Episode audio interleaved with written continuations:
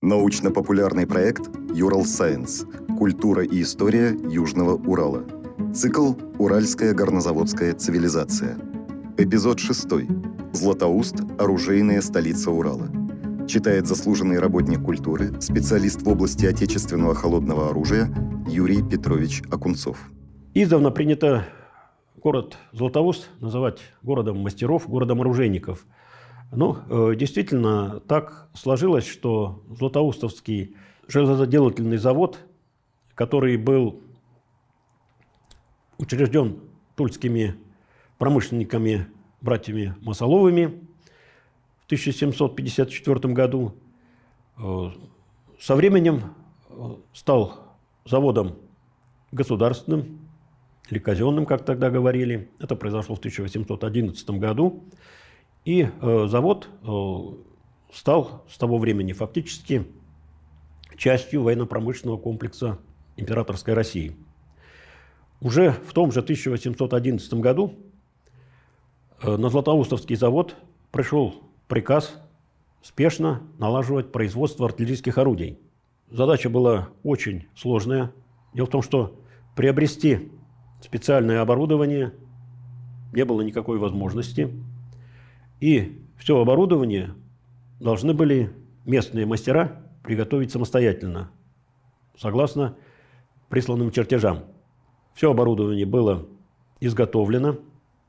Э, не было и специалистов, которые бы э, имели опыт такой работы.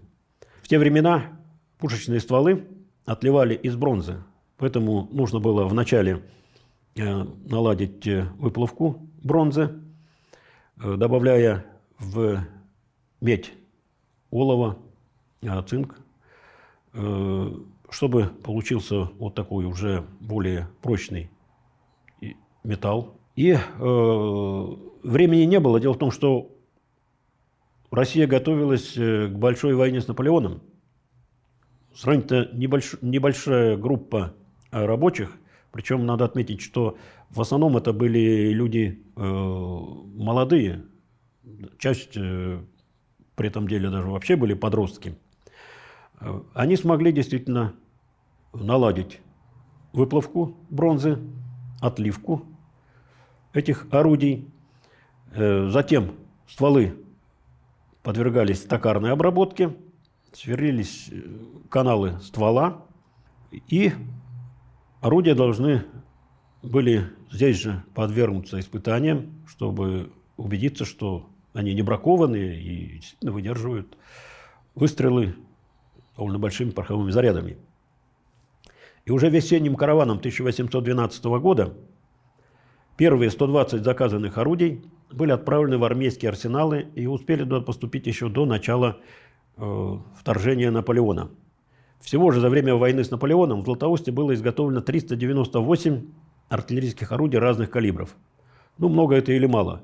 Но если учесть, что у Наполеона в его генеральном сражении при Бородино было э, чуть больше 450 пушек, а у Кутузова э, чуть больше, буквально на два десятка, то понятно, что, в общем-то, действительно выпуск орудий был очень значительный. Однако, едва только закончилась победой и вступлением в Париж э, вот эта война, как производство пушек в Златоусте свернули. Дело в том, что еще до того, как э, началось производство пушек, было принято предварительное решение, что на базе Златоустовского завода будет создано специализированное оружейное производство. И по указу императора Александра I 1815 году была учреждена Златоустовская фабрика дела белого оружия. Э, белым называли в те времена холодное оружие. В общем-то, надо сказать, что сама идея создания Златоустовской оружейной фабрики исходила от немецкого барона Александра фон Эверсмана. Он какое-то время был управителем златоустовских заводов у арендатора Кнауфа. Но когда заводы стали казенными, он оказался неудел. Э, и тогда он решил заинтересовать э, правительство вот таким вот проектом. Дело в том, что к нему обратились э, с письмом два немецких оружейника, знакомых ему, которые писали, что положение у них в Золингене, а это был крупный оружейный центр Европы, после наполеоновской оккупации ужасное, то есть заказов на оружие французы им не давали. Э, и просто значит, они бедствовали своими семьями. И они просили значит, каким-то образом добиться, чтобы их пригласили в Россию, чтобы они дальше уже жили, работали в России. Э, ну, э, в общем-то, проект Эверсмана был весьма простой.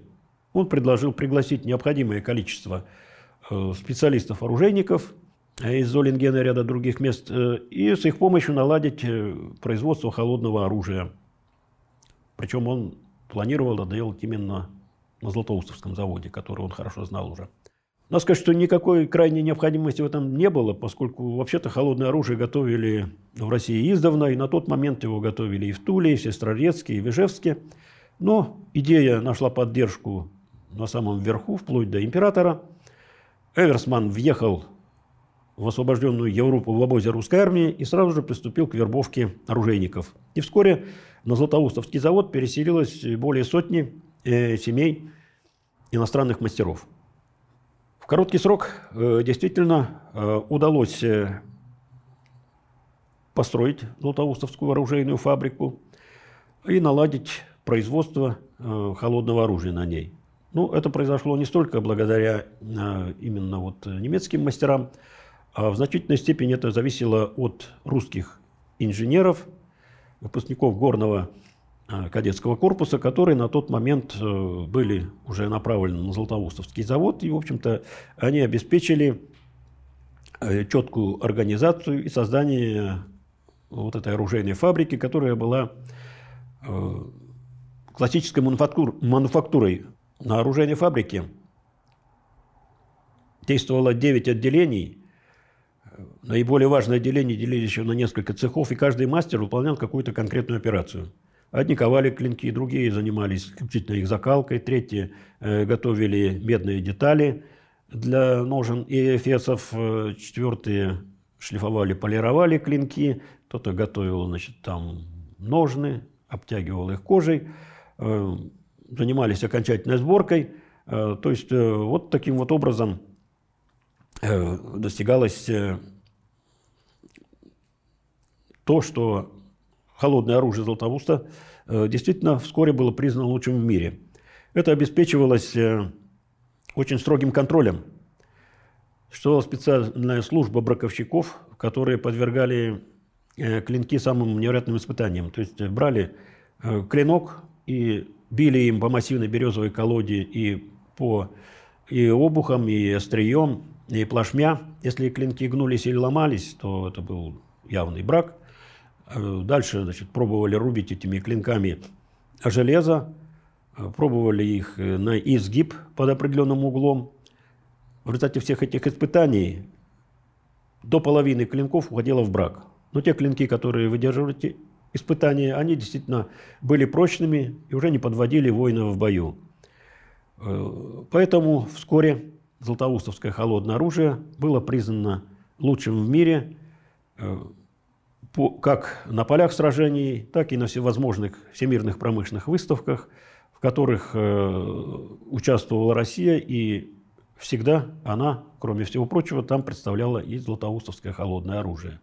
Надо сказать, что э, вообще э, на этих выставках златоустовское холодное оружие получило 13 золотых, серебряных и бронзовых медалей. Хотя, конечно же, не всегда э, строгое жюри давало верную оценку.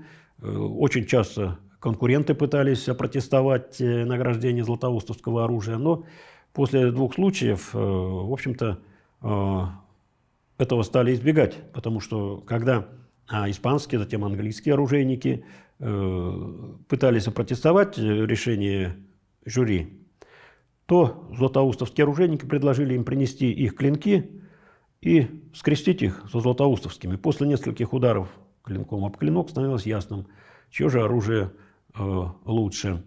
Основная часть э, холодного оружия, его э, ежегодно выпускалось э, не менее 30 тысяч единиц.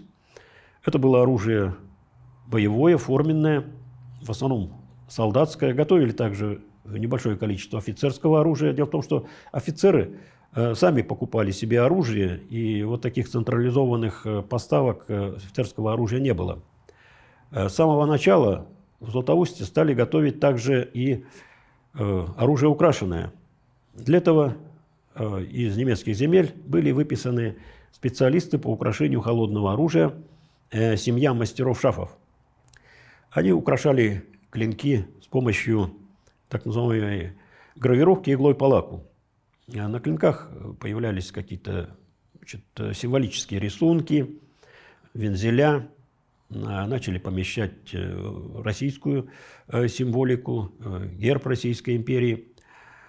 Но, надо сказать, что шафы, они были опытными ремесленниками, но они далеко не были художниками. По условиям контракта каждый иностранный мастер должен был подготовить несколько русских учеников за отдельную плату.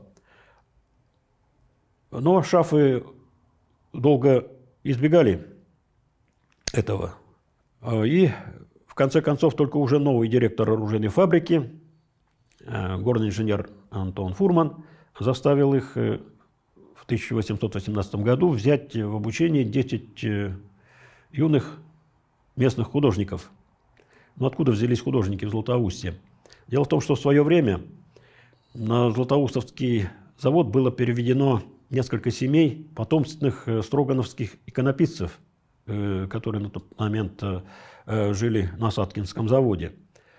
Им дали возможность заниматься их любимым делом, то есть они писали иконы на продажу. Затем наиболее талантливые из их детей получили возможность выехать в столицу, где учились у профессиональных художников – и вернулись в Златоуст уже настоящими живописцами.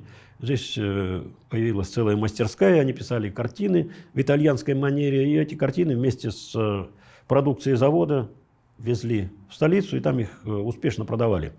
И вот уже как бы внуки иконописцев, дети живописцев, окончившие к тому времени как раз уже и главную школу, которая давала неплохое образование, стали учениками шафов. И будучи художниками, они буквально в течение месяца, ознакомившись с несложной, в общем-то, техникой травления стали, ее золочения, они э, стали украшать клинки совсем по-другому. То есть на их клинках появились э, многофигурные миниатюрные композиции. Это были и сцены из античных мифов, и батальные сцены из истории э, русской армии. И основоположником искусства златоустовской гравюры на стали стал лучший Э, из тех художников-граверов Иван Бушуев. Э, именно он, после того, как шафы, осознав, что они не смогут конкурировать со своими учениками, покинули Златоуст, он стал старшим мастером отделения украшенного оружия. Э, и в дальнейшем все работы велись под его руководством. Именно э, Бушуев на своих клинках часто рисовал летящего крылатого коня. Э, крылатый конь Пегас в античной мифологии был оруженосцем у верховного бога Зевса, поставляя ему его главное оружие – молнии. И Бушуев полагал, что как Пегас был оруженосцем Зевса, также и Златоуст является оруженосцем России – со временем крылатый конь Бушуева стал символом нашего города и был помещен на герб Златоуста. Подкаст подготовили креативные индустрии Урала при поддержке гранта губернатора Челябинской области.